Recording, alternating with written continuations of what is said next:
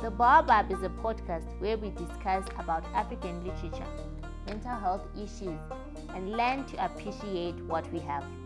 The tree, the Baobab tree, is strong, is rooted, and there are a lot of lessons that we can draw or learn from the tree.